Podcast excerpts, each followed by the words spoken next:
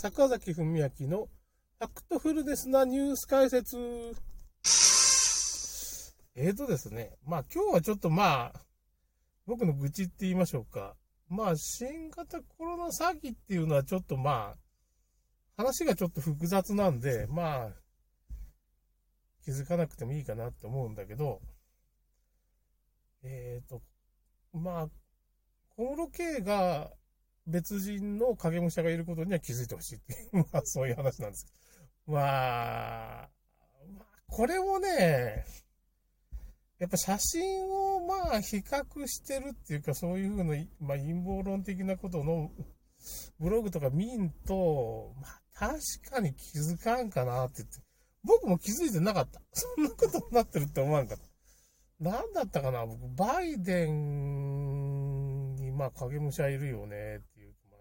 バイデンの写真をね、比較してね、あのー、アメリカ大統領選挙、不正選挙っていうのがあったんですけど、まあ、まあ、トランプが負けたやつなんですけど、まあ、バイデンがまあ、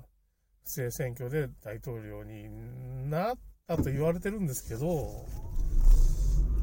結局なってないっていうか、まあ、ホワイトハウスが閉鎖されちゃって、まあ、軍隊ってペンタゴンだと思うんですけど、バイデンスタジオ撮影になっちゃったりしてるんですよ。だからあの、まず、大統領の権限、おそらくね、トランプはその反乱法をやっぱし、発動したんでしょうね。だからなんか、米軍をちょっと部分的っていうか動かせないっていうかね、エアフォースワンにも乗れないし、みたいな状況になってるんですよね。実権がないんですよね、軍隊のね。バイデン大統領でババイデン大統領のあの、なんていうかね、大統領令もまあなんか、まあ、トランプ支持の共和党優勢な州とかまあ、まあ、テキサス州なんかね、無視してますよね。まあなんか自分のところで法律作っちゃってから、何言ってんだこいつみたいなで。まあバイデンの大統領令もなんか結構無視されて、あんましその施行されないっていうかね、まあ部分的にこう権力及ぶ範囲っていうか自分のバイデンとか民主党が支配してる州は、まあ、バイデンの命令が届くんですけど、共和党が支配してる州にはバイデンはま無視されるというかね、まあ州、州が結構独立性が高いんでっていうふうなことになってて、この前アリゾナ州で、まあ、その選挙の最新さっていうかね、票の数え直ししたら、まあ、結局トランプが勝てたっていうか、1万3000票で、まあ、バイデンが勝ってた州だったんですけど、まあ、不正票が5.5万票見つかって、結局選挙が終わった時にバイデンがその不正票、まあ、コピーした票とか、あのサインがコピーされてる表とか、なんかもう完全にこの、コピーだから違うよね、みたいなのが、まあ、5.5万秒見つかって、まあ、1.3秒差でバイデンが勝ってたんですけど、まあ、ひっくり返ったと。っていう風なニュースを、まあ、アメリカ90%が左翼なんで、左翼マスコミなんで、そういう報道がされないわけですよ。まあ、マスコミはそんなことバレたら、まあ、自分らも、あの、グルでやってるから、まずいからっていうなことが起こってる。犯罪が起こってるんですけど、まあ不正選挙ですね。あのマスコミも巻き込んだ形での、まあ、CNN とかも協力してるんですよ不正選挙にまあその Facebook なんかもね資金援助したりそういう投票所を作ってからそういう投票の選挙管理委員みたいなのを、まあ、完全に抱き込んで不正選挙やってる、まあ、それに、まあ、Facebook が資金援助してるっていうかねすごい膨大なお金を出してるっていう風な状況なんですけど、まあそんなことに気づかなくても、そういう状況なんですよ。それでなんか僕もおかしいなと思って、なんか皇室のブログとかちらっと見ちゃったら、うわ皇室に影武者がいっぱいいるわ、みたいなことに気づいちゃったわけよ。そういうこと検証してる人がいて、でまあこれ陰謀論だって言われるんだけど、もう写真見たら一目瞭然っていうかね、その、ニューヨークの方にいる、まあ、小室圭さんと、まあ、日本の小室圭さんっていうのも全然違うし、まあ、これに気づいたらなんかおかしいなって気づくわけです。小室圭チームっていう、いるっていうことに気づくわけですよね、まず最初にね。でこれはどういうことなんかって言ったら、まあ、おそらく組織的な犯罪じゃないかっていうふうなことが分かってきますよね。その影武者がいるって時点で、なんかそれを、影武者を用意する資金力とかないと。でまあ、背後はまあ結局、もう答え言っちゃうと創価学会なんですけど、まあ、創価学会とかいろいろなもの、まあ、組織もあるんですけどね、まあ、その辺はまあ、ディープステートとか、そういろいろ絡んでるのかもしれんけど、創価学会だけが単独で受けてるんじゃなし、今のまあ、コロナ詐欺と同じことをやってる、コロナ詐欺やってるまあ、その組織と同じなんかもしれんなって感じはしますけどね。まあ、世界政府とか、まあ、そういう、アメリカのディープステートとか呼ばれる集団なんかもしれませんね。今動いてるのが。うん、だからそれを、まあ、その辺はわからないんです。わからないんですけど、多分その辺、そんな感じ。創価学会絡んでるのは、まあ、間違いないです。まあ、小室圭が創価学会のね、まあ、息子さん、池田大作の息子さんちょっと似てるんですよ、顔がね。写真で、ああ、こりゃそうかもしれんみたいな。まあ、もしくはそれに似せた人を、まあ、影武者で呼ね。だから小室圭さんは海の王子と呼ばれる、まあ、昔の、こうちょっと爽やかな、タッキーみたいなね、ジャニーズの、タッキーに似た小室圭っていうのが、まあ、英語とかそういうのペラペラの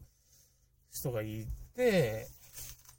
一番最初に婚約会見を、まあ、眞子さまとやった小室圭っていうのはもういないんですよね。いないっていうか、出てきてないっていうか、その次にちょっとなんか顔が面白いお笑い系小室圭っていうのがどうもいるらしいんです。写真を比較するとね。まあ、皇室ブログつれつれ草っていうのを見るとね。まあこれ女性週刊誌とか女性の人はよく知ってるかもしれん、この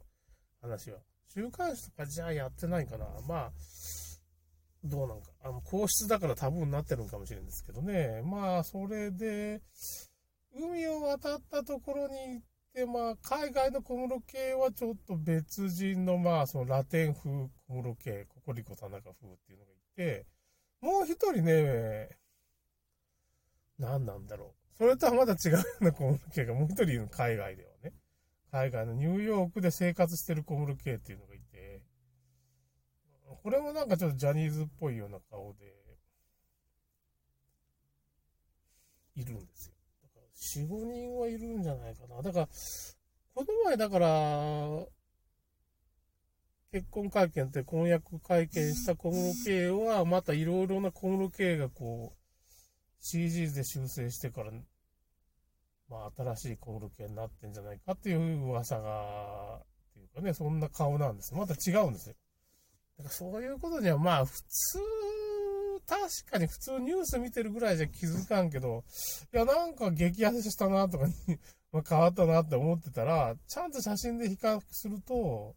まあ、別人になってるっていうのがよくあるっていう。だから、バイデンが別人とか介護者がいるっていう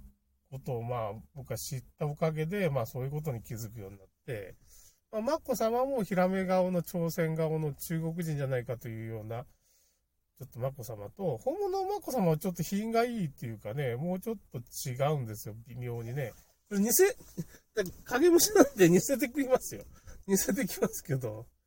別人だなみたいな。その写真をよく見るとね、比較してみたら、ああ、違うわ、そりゃ、すごい似せてくるから、影武者だから、すごい似たような人を連れてくるから、一見似てるかなって、ちょっと顔が痩せたとか太ったとか、いや、そういう問題じゃないよね。もう影武者って別人になっちゃってるから。だんだん識別がつくようになるんですよ。疑わんからみんなわからんだけで、で、よく見たら、あともう一つ衝撃だったのが、やっぱしあの、紀子様の秋篠宮様が、まああれ、天皇即位の礼の時に行った時に、まあ、秋篠宮様が多分体調悪かったもんなんかで、まあ、息子みたいな秋篠宮になってて、この写真見た時、ゾッとしましたけどね。ちょっと、うわ、すげえわ、これ。なんかその、どう言えばいいんだろうなまあ、中学生みたいな秋篠宮様っていうかね、と紀子様が並んでて、それで紀子様はこっちも偽物なんですよね。キコ様もちょっとその上品な感じのと、またちょっと